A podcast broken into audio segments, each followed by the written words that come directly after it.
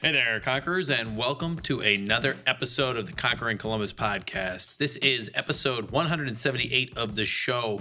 And if you guys don't know what this is about by now, or if you're a first time listener, here on the Conquering Columbus podcast, we bring interviews with some of the most incredible people from around Columbus who are doing inspiring things in our city, whether that's starting a new business, growing a business that they've been working with for a while, or possibly doing something in the realm of medicine or science or anything else that we find relevant. And uh, today on the show, we were lucky enough to talk with Mark Tinnis, and he and his team over at Simple Time Mixers are developing incredible mixers for your drinks that are all natural and organic. And I definitely think you guys are going to enjoy this interview, learn a lot about Mark and his team and the things they have going on, as well as learn from maybe some of his experiences in the past. So stay tuned in. And as always, we hope you guys enjoy this episode and we hope you learn a lot. Before we get to that episode, though, as usual, we got to take a quick moment to thank all of our incredible sponsors here at Conquering Columbus. And that starts with Small Biz Cares. Small Biz Cares is a nonprofit founded by socially conscious community leaders here in Columbus, and their goal is to connect, mobilize, and inspire small businesses to create lasting positive impact in our community. Small Biz Cares members have the unique opportunity to work with like minded businesses to raise money and participate in large scale volunteer efforts and improve educational opportunity for youth in our community. To learn more, visit smallbizcares.org. That's smallbizcares.org. Conquering Columbus is also brought to you in part by the Sundown Group. The Sundown Group is an Ohio based nonprofit helping connect entrepreneurs to everything they need, including investors, mentors, capital, and talent through business pitch events, workshops, and classes throughout the state. And you can get more information on the web at sundownrundown.org. And now I'm going to kick it back to Josh to tell you about our last sponsor, FMX. FMX is a cloud based facilities maintenance and management software founded and headquartered right here in Columbus, Ohio. There's a lot of competitors in this space, but FMX has made a name for itself, become the fastest growing facilities maintenance and management software on the market on behalf of its extreme ease of use and tailored fit approach to its clients. They serve industries ranging from education to property management, manufacturing, fast casual, and more. If you want to check out more, you can go to gofmx.com. All right, Conquerors, let's get the show on the road. You could drop me anywhere on the planet in any environment, and I might get, you know, my head kicked in in the beginning, but I'll find a way to survive. I'll find a way to get the job done. Yeah, there's a little doubt, but you know what? Once again, I think of that guy in my ear. I think about stepping up to the stage. I think about the challenge. Like, I've lost sometimes, but I've won more than I've lost. And so, like, I bet on me any day. Choosing greatness. Greatness doesn't choose you. You know, you have to choose it. And, yeah, it's hard. I think there was a hunger in me. There was a desire just to make a difference. There was a desire to not just be status quo, a desire to not be average. This is Conquering Columbus. Hey there, Conquerors, and welcome to another episode of the Conquering Columbus podcast. Today on the show, we've got Mark Tinnis joining us, and Mark is the president and founder of Simple Times LLC and previously Karate Cowboy Spirits. Simple Times mixers bring all natural ingredients to drink mixes, and Karate Cowboy Spirits distilled sake here in Columbus. We're really excited to have Mark on the show to talk about all the initiatives his team has going on and his journey to where he's at today with Simple Times. Welcome to Conquering Columbus, Mark. Thank you for having me. So usually the place we like to start and kick things off is kind of talk about you know the background so uh, the high points milestones along your path to um, becoming an entrepreneur and and the journey that you're on today so i mean it can go back as deep as childhood Yeah. you know what kind of uh, instilled the spirit in you Well, I mean, big thing for me was I graduated from Ohio State in 2004 in an engineering capacity, which after I did that for like three summers coming out of college, I knew I wasn't an engineer at all. And so went to a job fair and got an interview with Anheuser-Busch to basically work in their maintenance department. And so as I was doing that, I walked in day one and they're like, do you want to brew beer? I was like, I'm 21. I would love to brew beer. This is like career, you know, windfall number one. And so I loved that. I loved the whole science angle of it. I liked how I could apply engineering to it, but obviously loved the drinks industry as a whole. And I kind of went into it telling my dad, I was like, this was like a three year fun thing to do in my like younger 20s. And then they moved me to the East Coast for what was supposed to be an additional two year assignment. And when I left Columbus, it was 2006. Um, got deeper into brewing, went back to grad school, started doing finance and corporate strategy work, and started consulting for companies like Bacardi. And then I fell in love with the spirits industry and finally had a client in South America with Heineken that ended up bringing me on to, to be in their marketing department as a director over Central America, Caribbean, and, and, South American markets. So got a chance to work on a bunch of small brands, kind of niche brands in their pockets of the earth, but very large brands in their pockets. So in the Bahamas, I worked on a brand called Kalik. Suriname. Uh, we had a brand called Parbo, and so Panama, Haiti. So got to travel to all these countries and like see how these small brands got to operate in their landscape. And then I came back to New York, and I would be like super disenfranchised by hearing about everybody's $10 million budgets when I had like a $10,000 budget in Haiti. But I loved that part of it. I loved like not having to worry about advertising budgets, but rather like getting on the street level and figuring out how to like grow our business. And in a lot of these cases, we had brands that were bigger than the ones in the U.S., but we had no budget. Um, so I kind of fell in love with that. Kind of fell out of love with corporate America and my wife and I were kind of like looking at our lives and saying like this two year assignment in New York has turned into nine, yet we never stopped calling Columbus home. So when it came time to start my own business, we pretty much kind of threw everything up in the air and said like if we were going to restart and go somewhere where we just want to live forever because you're starting a business, like where would it be? And we're like, well, obviously we're going to go back to Columbus because that's that was home for us. Um, we met at Ohio State. We've been married for at the time nine years, now 13. And so we made the plunge to come back to Columbus, not literally knowing that like after a decade from 2006 to basically 2015 when we moved back here that the entire city had like completely turned over so like it pulled like 100 180 degrees like so we kind of moved back here, just wanted to reroute the family in the Midwest and was very familiar with Columbus, but kind of took all these spirits and beer and manufacturing and marketing and sales and tried to put it to good use to make like a product. And that's what I fell in love with in the spirits industry. So came back here to start a liquor company. And that was really the start of everything. And actually, like what I always say is like, the start of like all the ignorance that like led us to the four and a half year journey that got us to now. So that was kind of the kickoff of everything. A little bit of corporate background, a little bit more education, a little bit of travel, and then ultimately wanting to come home and start something. And so you yeah. said you moved to the East Coast and you did uh, a master's program. Where did you move, and then and where did you do that at? Yeah, I did. Um, I got my MBA from NYU. I did a night program there while I was do, running the brewing department in Newark, New Jersey, during the day. So that was fun. Um, waking up at like 5:30 and managing the Teamsters in Newark, New Jersey, and then coming back in at night to the city and running and doing class for four hours a day.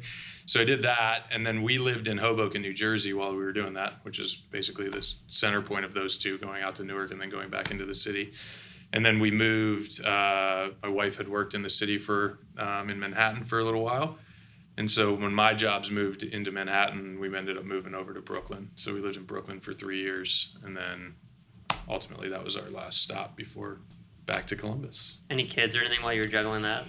We had our son in Brooklyn. So he was from zero to 18 months in Brooklyn, um, Park Slope specifically, which if folks are familiar with Brooklyn, it's like stroller capital of the world. So we we fit in very well to have a little young kid there, and that was like ultimately it. Really, like I we had the baby, and I turned to my wife and I was like, we're at that point in our life. We've had successful corporate careers.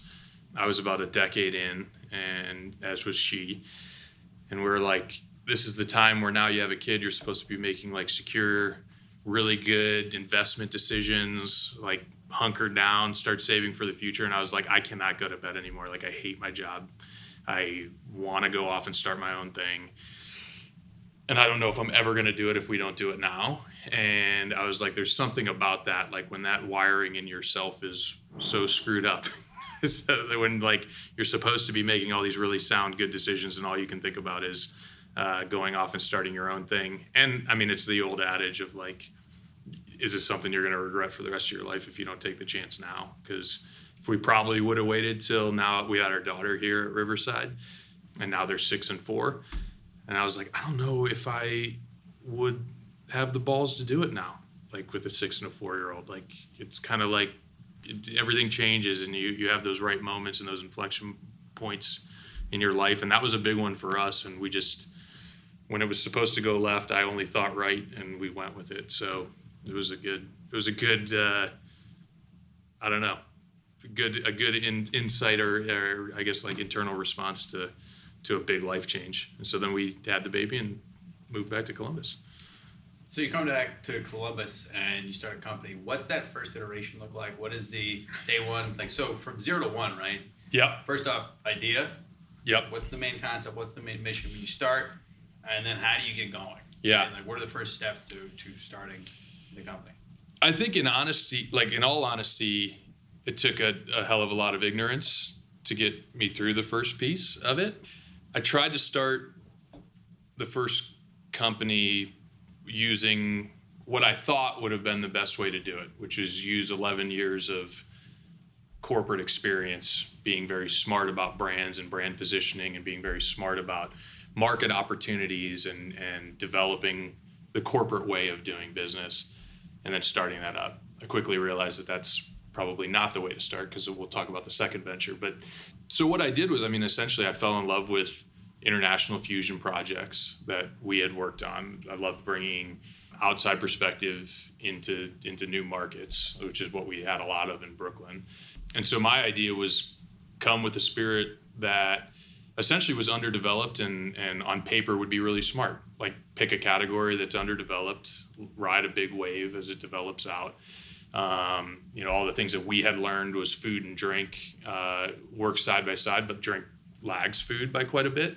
So as you saw, like the proliferation of Mexican food growing in the United States, going from having to go to a Mexican restaurant to Taco Tuesday being at every bar in the country, um, you saw the the ride behind wave about five years later of tequila growth and Mexican beer growth, and so is Corona and Dos Equis and everything else. I, I worked on Dos Equis a bit in the U.S., but we looked at that and we looked at how you could correlate those things and, and, use the whole corporate mindset to say like well if we track avocado consumption per person uh, per capita we can pretty much outline how mexican beer growth is going to go because where avocados are consumed mexican beer gets consumed and then you can figure out when you know idaho is going to be really big on mexican beer right so we did all these really smart studies which i, I you know kind of trained me in that more consulting mindset and then we i did the same on the outlook for sushi so we've had really cool brands here, like Fusian Sushi, that brought fast casual sushi to the Midwest.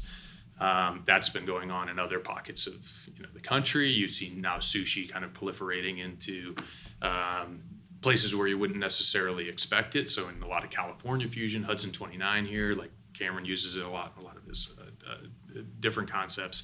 But you'll see sushi breaking into not just conventional, archaic, um, you know, just purebred sushi accounts. They're playing everywhere. And so I think that you'll see that come with a growth in the Asian spirits and Asian beer market as well um, in the US. So we picked a category that we thought people would understand. So that was really the whole concept was grow with the Asian food movement um, and use a authentic and real story to it. So that's how we became, you know, associated with the sake brand was looked at sake. We looked at shochu, which is a Japanese li- liquor. There's also baijiu, which is uh, which is in China.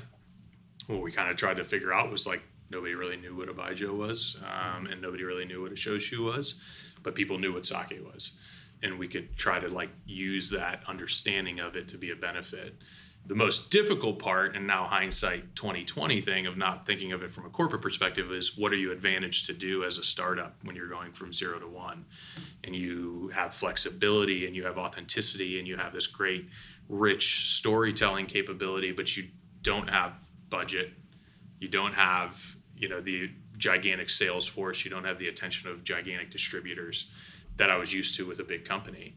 And when you don't have that, picking a product that takes a lot of education and consumer know-how and yada yada to grow, you know that we ran into a, a, bit of a brick wall as we were going. And so we tried it, and we also were using a concept that wasn't proven in market yet. So we tried a lot of things. So my whole first two years was really just go out into a bar, try and figure it out, go into a different bar, try and figure that out. And as you know, there's you know everything from a campus bar to high high level craft cocktail bars and everything in between. And so we were testing things in different arenas. We were testing things at different types of liquor stores and grocery stores and just trying to see what worked and what didn't. And that's really like if you're taking a brand new to category thing it's something you have to do and then be really quick at analyzing and then stopping the things that aren't working do more of the things that are working before you run out of money. And so that was i think one of the biggest learnings for me and then also just getting my feet wet and raising capital and understanding what partnerships we needed and you know one of the more one of the things I love about Columbus but was really difficult to, difficult about the way that I did it was this is such a very good collaborative community. Once you're ingrained in it and once you have the network in it right? And I think one of the things that I overshadowed which we were able to do really well is we had this network in Columbus then we left for 9 years. And we came back and not only did everything switch over but all the people switched over and people had moved on and you know so you're basically coming into a community where you're trying to start a brand from scratch and don't know anybody didn't know who to pick up the phone didn't know any bar owners yet didn't know anything. And so you know this has been a, a journey where definitely like network and community has to help to build you from that zero to one and when you have to fight it up that hill it becomes a lot more difficult uh, which were probably some of the struggles that we felt in that whole like first year.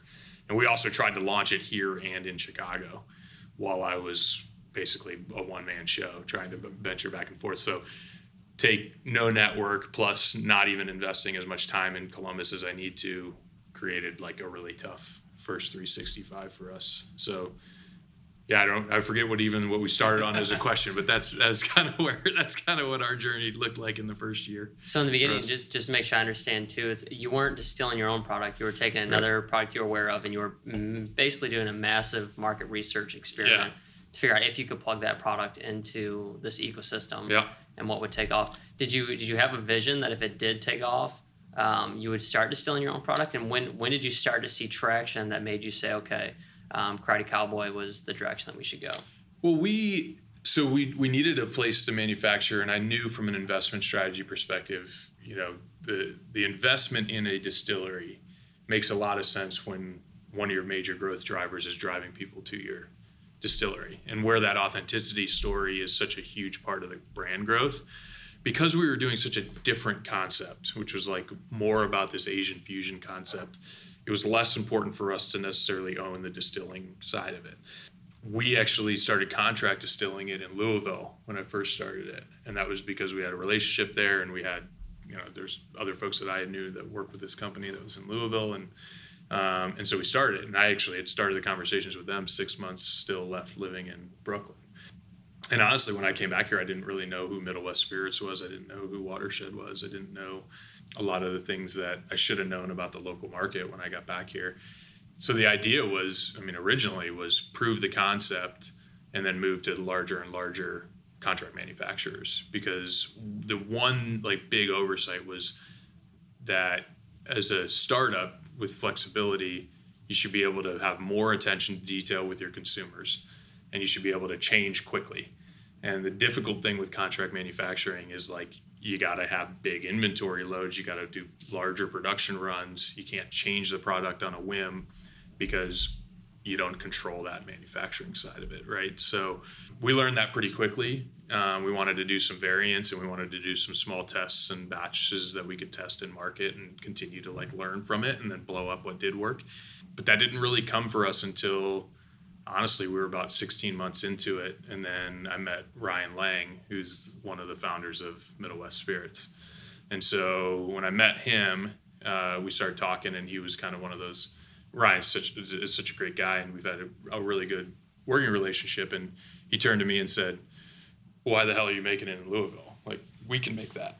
Like we can make what you said. Like you, we can take your sake, we can we can blend it the way that you guys are doing your blends." and we can improve upon the product. And so I dug in with him and took us about six months, but we went through his process and what we could do to polish it, to clean up the liquor a little bit, also to modify our flavor profiles that we were looking at modifying and changing a lot of the things. We had two flavored products and we had an unflavored product. We were never able to get the quality at the previous distiller. Um, Ryan had just invested a ton in their distillery on upgrading their equipment. They were able to do smaller runs for us to help us out. So then we got in with him. So we were still contract manufacturing, but it gave us the ability to improve the product, you know, improve product quality, run smaller things that we could, you know, test and market, and then have a, a, a new, like, you know, obviously local partner that we could learn and grow with if we needed future changes as we as we went. So that seemed to fit really well for us. And so that's when things like started clicking a little bit better for us. Also, kind of got us more involved in the local scene as we were part of the scene then at that point. But like I said, I mean, those were decisions that we wish we would have made, like in product development before we had a product in market and before we thought we needed to change anything with the product itself. So, yeah. And excuse my, my ignorance on the uh, whole industry is probably uh, pretty abysmal, but like you say contract manufacturing, are you guys developing your own product at that point or are you is, it, is contract manufacturing through an already established brand and they are contract manufacturing for so you? So it's, I mean, it's typically just, it's, it's mostly you come with your recipe and your formula and what you want to do. I mean, at that point we had developed flavors with a company that we were, you know, starting to, to test out that recipe that we had made with them. But it's, I mean, it's essentially just using their equipment to manufacture your brands and your product. In the case of like our first relationship, it was a true what they would call contract manufacturer, which is like here's our recipes, here's the like sake that we're sourcing from these regions of Japan. Here's the bottles we want to use. Here's a contract. You're going to pay you X amount per case. Go manufacture it. Um, the thing I loved about the partnership with Middle West is even though it was a contract manufacturing venture with each other, we were there like we were there with them like we were the ones running it through the filters. We were the ones helping them batch. We were tasting it before we bottled. We were i mean like intimately excuse me involved in the process of the manufacturing piece of it. So i always say it was a bit more of like a light touch contract manufacturing because we wanted to be involved in it. It was part of our story.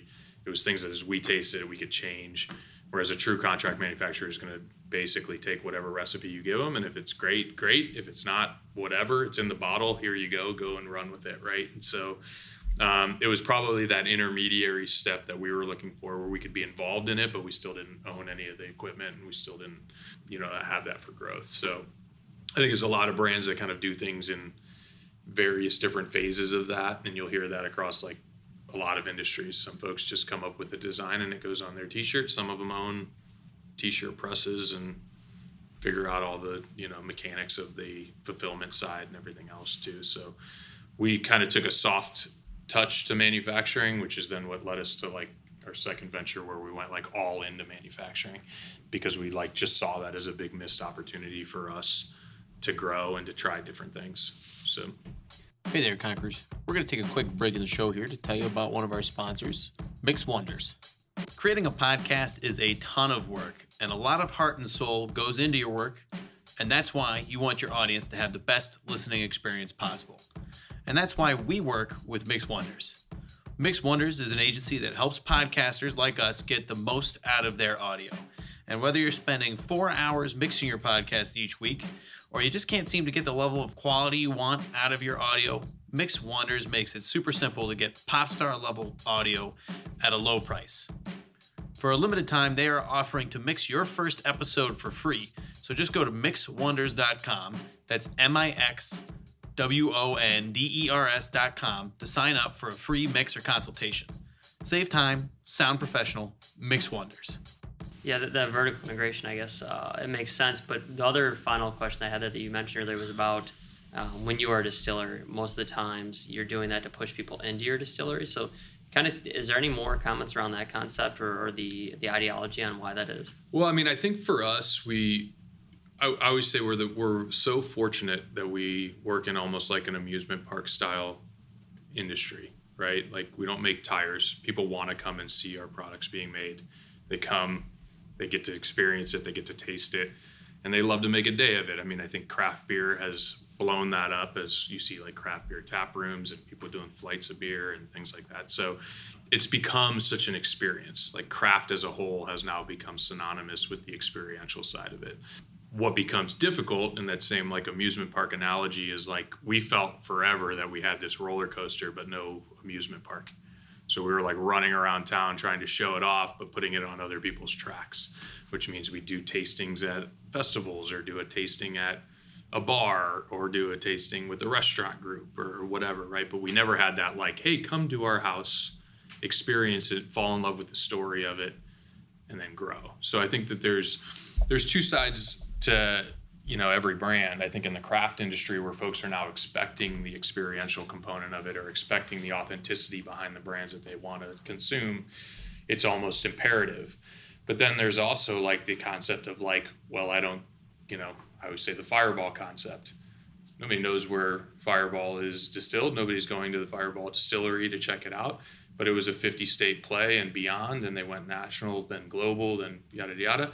It actually started as Dr. McGillicuddy's schnapps brand, and then they flipped it to Fireball, pushed it in bars as a shop brand, and then like it blew up, right? So in that case, absolutely no need for like this history and authenticity story and craft story, but that's a very different concept with very different growth expectations and very different needs, right? Like so you you know as, as most people look at brands and how they grow that's a prime example of something that was like in an archaic stuck literally repositioned from this Dr. McGillicuddy's to a fireball, and then enjoyed meteor like just meteoric rise to fame.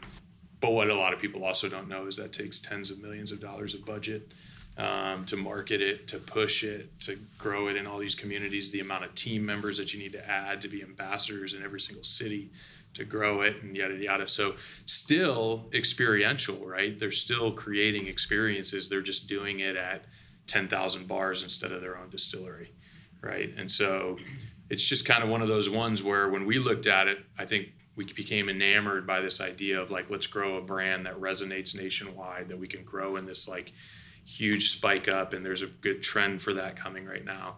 Whereas the other growth curve is much smaller. Getting people to come out to your distillery or your brewery is you're limited by the number of people that can fit in the door and how many people can expand like within that. And so you still have to grow through it. But the difference between the two is you also get gigantic amounts of loyalty when people come in and experience your brand and get the story and believe in what you're trying to do get to see the owners or the distiller like through the window and like oh my gosh like i'm, I'm in love with this brand now.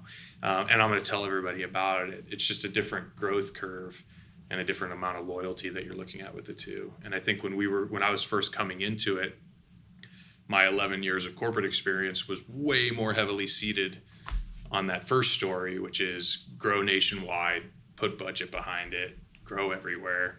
Doesn't so much matter if you have a, a brew pub, you know. Whereas as we got into the community here and started realizing what are the strengths of a startup and what are the strengths of, you know, the ways that we can grow as a CPG or a as a consumer packaged goods company as a whole, like what is that how do we position to beat bigger and bigger players? Well, it's almost you got to think small before you can just start thinking big. And I think that's where we started localizing a bit more, bringing manufacturing back to here, bringing more ownership on the manufacturing side for that product. And then looking at the opportunities that were in front of our face rather than looking at the opportunities that were at this macro economic level, right? Like it wasn't about where are the global trends going anymore. It was like, hey, you're out there in market selling liquor what are people looking for what are you looking for and then how can you be stronger at that than what's in marketplace? And that's i think what that's when that the whole kind of light switch switched for us or for me specifically in doing that and then understanding where our next move was going to be. Because we, we started the company to basically do it was called revolution experiment. It was do revolutionary things in an experimental way. Experiment meaning test things in market but then continue to do radical different things. And in our minds, when we started it, was like, we're just going to keep making new liquor brands. And so the whole tough next step for us was as we got Karate Cowboy off the ground and kind of understood a little bit more on how to play as a smaller player and how to analyze like what's working well as a company. It was like, okay, so now brand number two. So let's launch brand number two a little bit smarter. And we had like two other liquor concepts that we were ready to like start to push and then this one non-alcohol concept that was completely different than our business model we actually went non-alcoholic so that and that turned out to basically be the start of all the change So there's a lot going on there, but I think getting into simple times is that is that when simple times comes into play? Yeah. I mean, for us, I mean, back to kind of the things that we were talking about, like we were disadvantaged for, you know, doing Karate Cowboy uh, and, and picking a category that hasn't existed. Like we didn't have the advantage of being like, we're doing a vodka, which you all have had a vodka and it's smoother, right? Like you, you only needed a couple points of talking points to like push focus on, or it has this taste or that blah, blah, blah. And I'm going to taste you on it. We had this uphill battle of like, it's different. It's going to taste like this you have to mix it like this you've never made a drink with it before how do you name it on your menu so there are all these questions that were like surrounding our product that just created confusion and a need for education. So the non-alc side actually started from a point of like we have to drive higher volume. And if we're going to drive higher volume we need to make this easier to use and easier to understand at the bar level. And when we first started creating cocktails to sell it on bar menus we were seeing all the time like the drop off of either a bartender moves on or a bar manager moves on and then the cocktail recipe changes and then the you know the ingredients change to make the cocktail. And every single time it changed or got worse we got blamed as a brand right? So it was never like this margarita is terrible because you used bad mix. It was always like this margarita is terrible because we hate Jose Cuervo or whatever right? Like and it was so the brand was taking all the heat for it. So we started making these mixers because we knew fresh juice tasted the best. We knew if you proportioned it properly, like if you if you got the right recipe mix on it, um, you could light light it on fire, and, and folks would would would love it. And then if you made it super easy for the bar staff to like pour it, they would have no reason to go away from it, right? So it didn't create any more complexity for them. And so we started making simple times, literally just to say like, we made this craft cocktail. You can put these two things together, take them home and make them right? As opposed to, and it worked on the consumer side because we'd go to festivals like we did Beer Fest at Express Live, and we did 1,500 cocktails. Everybody loved it, and I said like I've never been, never been so well received, but feeling like the entire time you were at that event, like I'm handing you like a homework assignment, right? Like you love that cocktail. Here's four ingredients. Go find them and put them in together in this proportion, and you can enjoy this at home. And so we really love the idea of like pick up our bottle and pick up this bottle and you can make it at home.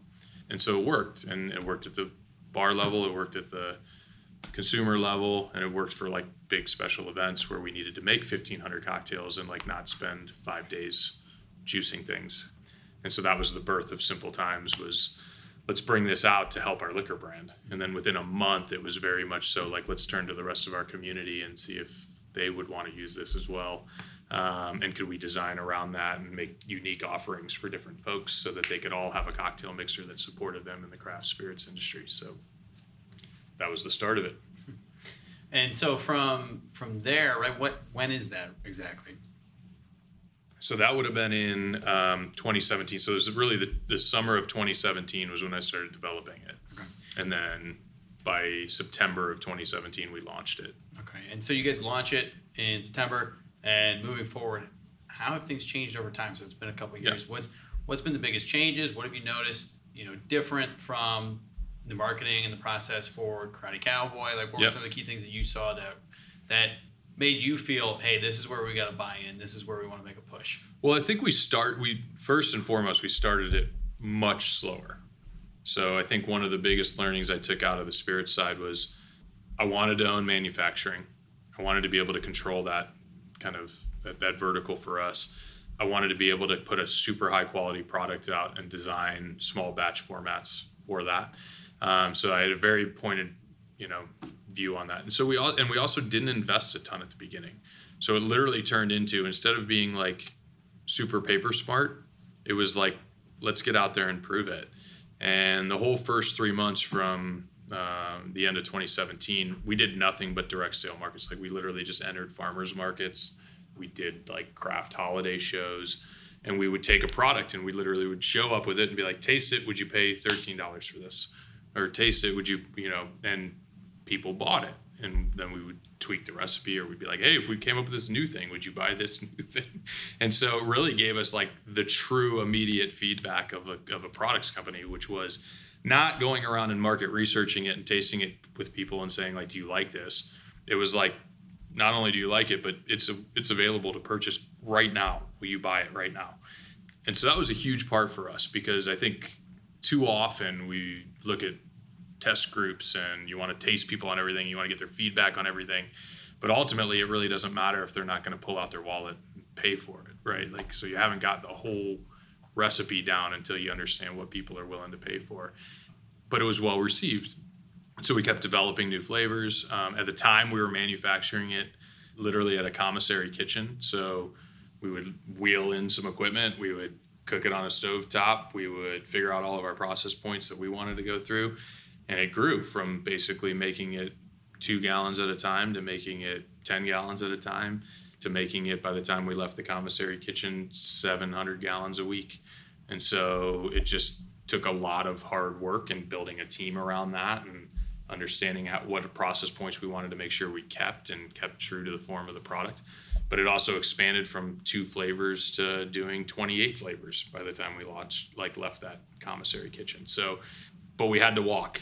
And I mean, the number of times we got asked the question, like, would you like to go contract manufacture this somewhere else? Like, you now have the volume to necessitate that. You now, and we basically have said over and over again, it wouldn't let us grow the way we wanted to grow. We, we get a chance to work with community farmers on the produce side. We get a chance to work with our community on this side. We get the flexibility to create different recipes whenever we want on this side. And those are all things that I felt was very much so part of our growth strategy and our story. And so now looking back, it was about a year and two months in is when we took the plunge to get a new spot. And then that's when we started building out for our new kitchen. So we've only been in our new kitchen now for like three three months. So we literally got over there at about at about month 20, um, about month 2021. and that's what we've now launched in Gahanna, which now is like designed around our product and how we want to develop it. And our kitchen is obviously catered towards how we do our manufacturing process, as opposed to just being like a random kitchen that we use, right? It's So- commissary yeah, kitchen. yeah, right? Where you're exactly. on stovetop. Exactly. Uh, So, so how has that been? What's the impact been like since moving there?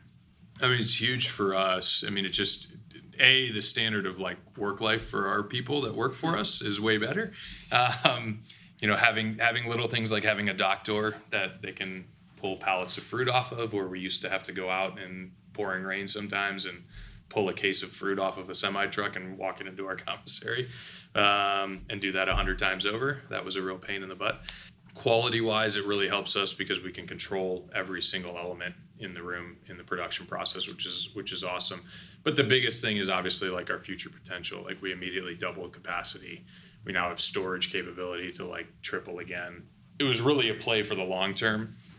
There were intermediary steps that we could have taken where we knew we were going to have to move out of it in another you know two years of growth. And so we kind of took a bigger plunge to say like this thing can support us for the next five years of growth and took a bigger chunk out of it and needed to bring in another round of investment and all the tough decisions that a lot of companies are having to make as they decide that these are pivotal things that they need to do to grow. But something that i think is still very like much so the core of who we are. And then you know as we look to expand even further like the ability now to think small and bring people to our place that isn't a commissary kitchen. And folks now can see it and tour and build their own cocktails and do their own things at our space. Like that's really been beneficial. So we've seen that immediately. Like people come out for a tour and they're like this is great. And you have a retail shop and you know all the things that we wanted to experience with you about a brand but it used to just be like us literally going to this commissary kitchen, loading it in the back of our trunks, and like trying to get the hell out to markets as quickly as possible. Now we actually have like a home to bring them to, or the amusement park, right, for our amusement park rides. Right. so, which You is got nice. your own track now. Yeah, exactly. So it's great. I mean, it's it's been a really good game changer for us. So what's present day structure like? What does the team look like? Um, how are where, where you guys? You're all in one location, I'm assuming. We are, yeah. I mean, so it went from literally being in a co-working space in Upper Arlington and the commissary kitchen and three satellite storage buildings and yada yada to now it's one one building. So we've got a small marketing team of two people. We've got um, a sales team of three people. Uh, one based up in Cleveland, uh, two based here, and a couple delivery drivers that help them out.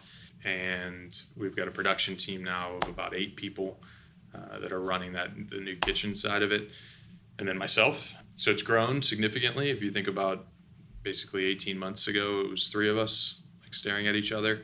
We now have, I think we counted up 15, 16 um, on the docket now um, to finish out this year. So that's been great, but it's ultimately going to change again because the other piece is that we ran all of our own distribution. So now as we like get into a deeper and more wide breadth, I mean, our vision is obviously to, to spread throughout the Midwest and to to now start looking at this as like a regional slash national player in the next five years. We, we are going to need to obviously restructure the way that we do things. So even just direct distribution, like you just can't own that many trucks and you can't deliver to so many places and you can't control that piece of the puzzle. And nor do we necessarily need to if we're so invested in the product and the branding and what we're trying to do to grow in a more widespread manner. And talk about growth. You know, what do your goals look like here for the next few years? What do you guys have on the, the docket? What are the big things that are on your mind right now? Yeah, I mean, it's it's a different game for sure. I mean, it used to be when we started it, like if you do two markets, do four markets and you'll double, like right, like so that's kind of how farmers markets and all that started, which was the the origination of our story. I think now our growth vision is more tied to a lot of our purpose. So we have a lot of different things in our in our long-term mission. Obviously growth is the one that drives it all. Um, we've been fortunate enough to grow from if we call it year one all of 2018 to 2019 we're looking at about like 175% growth. We hope to continue that as you know ways of continuing to add more bodies add more employment um, but also have bigger impact in our community from a farmer perspective you know one of the things that we and I, and I guess the question there is on the how side is more distributor partnerships, more national chain. So, you know, folks, we went into we went into Giant Eagles last year, started in three stores, and now we're in 38 stores. We hope to start in Whole Foods here by the end of the year, and then that would be the same track. And then obviously, you guys know many of the other national retailer you know programs that exist that you can go down the line of of of next things to touch on when we when it gets into retail. Um, but the same exists in the bar restaurant world um, with regional chains and larger chains. We've done some work with uh, local cantina locally here, designing things for them where they have multiple accounts, and we're looking to do that on a much bigger scale um, next year. So, you know, those are all part of the growth plan. But back to like the impact that we can make, we took a lot of flack a little bit in the farmers market scene. I think from like the jump even to Giant Eagle where it's like, yep, we're small and we're local and we're doing these things and we're supporting local farmers by going out and getting their produce. But now you're going to these big box stores and you're you're trying to grow the brand that way. Is there is there a inconsistency? You know, is what I always kind of like wanted to talk to folks about. And, and honestly, like you have to be really strong to the core of like why are we doing this? And at the end of the day, we we said if this is a collaboration oriented company and it's ultimately meant to give back to the community like how do you impact a farmer's life? You don't do it by going and buying one bushel of fruit. You ultimately need to get on their growing patterns and schedule things out and help them to understand what's already pre-sold 12 months out from now get into their programs. Well the only way to do that is with scale.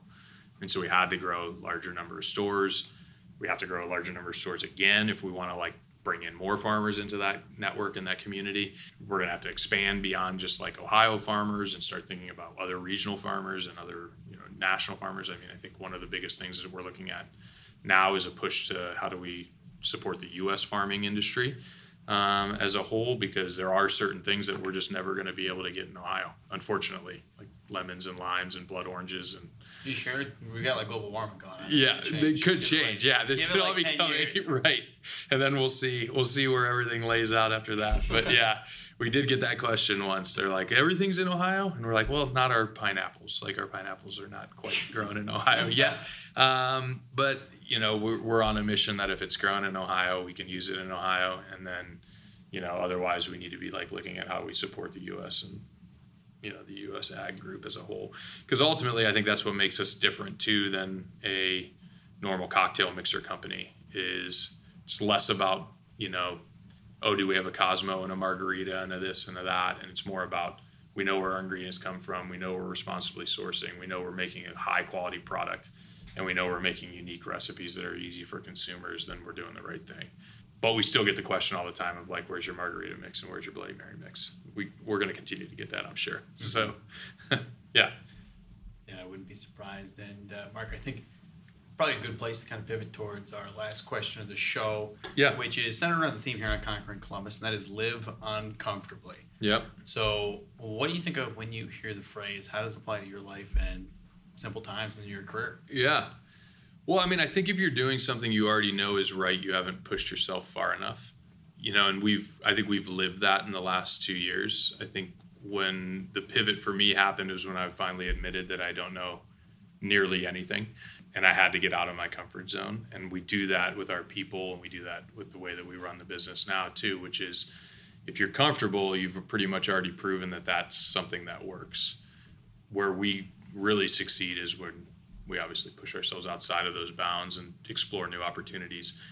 And I think some folks get a little terrified about that, but we always say it's not just like running completely loose and wild. It's just knowing when to meter and measure and then retact and repivot. You know, we've we've had the fortunate, I think, naming of ourselves in the last couple years that you know we we hear a lot of times that was a hell of a pivot that for us and that only comes from being like willing to do things that you were just completely uncomfortable doing. I mean, I'll, I'll tell you right now, for me personally, it wasn't but two and a half years ago that I Googled how do you start a food company. I mean, I'm coming from a background of 12 years in the drinks industry, starting up a liquor company, only working in alcoholic beverages, working with the TTB at a national level, working with the ODLC or Ohio Department of Liquor Control here. My entire network was alcohol. And saying, like, wow, but this opportunity exists and we want to do this completely different thing and we're going to start a food company to do it. On the surface, it was just like, yeah, you make alcohol and you make mixers. Those two things go together. But behind the surface, it's like they're completely different animals. And so, in that case, I was uncomfortable for a long way through it. Getting food science background, you know, education courses, getting permits through the FDA, doing all those things. But honestly, like if if it was just about relaxing and not progressing any further, we probably could have just stayed back and sold booze for a long time. But I don't think that's going to happen anytime soon. So we're going to keep doing it. Yeah. I was just gonna say, nah, I don't think so either, Mark. I think you can tell a lot of your passion, and your story, and your excitement, and you got big ideas, and looking forward to seeing where you end up. But thanks so much for coming on, Absolutely, and telling yeah. your story on our show. Well, thanks for having me. Yeah, it's been fun. Yep, and Conquerors, that was Mark Tennis of Simple Times Mixers. If you guys want to learn more about them, check out the links down in the show notes. Go visit their new kitchen. And uh, hope you guys enjoyed that episode a lot. We appreciate all of your support, and we'll talk to you next week. Hey, Conquerors, that's it for the episode today. Hope you guys enjoyed that episode and learned a lot. If you did, make sure to leave a like, share us on Facebook with your friends. We really appreciate all your support. And every time you share our podcast or leave a review on iTunes, it really does help us out. Before we let you go, we want to take one last moment to thank all of our incredible sponsors here at Conquering Columbus.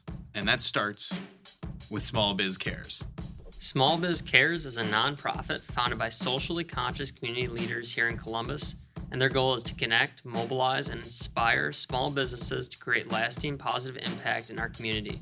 Small Biz Cares members have a unique opportunity to work with like minded businesses to raise money and participate in large scale volunteer efforts and improve educational opportunity for youth in our community. To learn more, visit smallbizcares.org. That's smallbizcares.org. Conquering Columbus is also brought to you in part by the Sundown Group. The Sundown Group is an Ohio based nonprofit helping connect entrepreneurs to everything they need, including investors, mentors, capital, and talent through business pitch events, workshops, and classes throughout the state. And you can get more information on the web at sundownrundown.org. And now I'm going to kick it back to Josh to tell you about our last sponsor, FMX. FMX is a cloud based facilities maintenance and management software founded and headquartered right here in Columbus, Ohio. There's a lot of competitors in this space, but FMX has made a name for itself, become the fastest growing facilities maintenance and management software on the market. on behalf of its extreme ease of use and tailored fit approach to its clients. They serve industries ranging from education to property management, manufacturing, fast casual, and more. If you want to check out more, you can go to gofmx.com. You could drop me anywhere on the planet in any environment, and I might get, you know, my head kicked in in the beginning, but I'll find a way to survive. I'll find a way to get the job done. Yeah, there's a little doubt, but you know what? Once again, I think of that guy in my ear. I think about stepping up to the stage. I think about the challenge. Like, I've lost sometimes, but I've won more than I've lost. And so, like, I bet on me any day. Choosing greatness. Greatness doesn't choose you. You know, you have to choose it. And, yeah, it's hard. I think there was a hunger in me. There was a desire just to make a difference. There was a desire to not just be status quo, a desire to not be average. This is Conquering Columbus.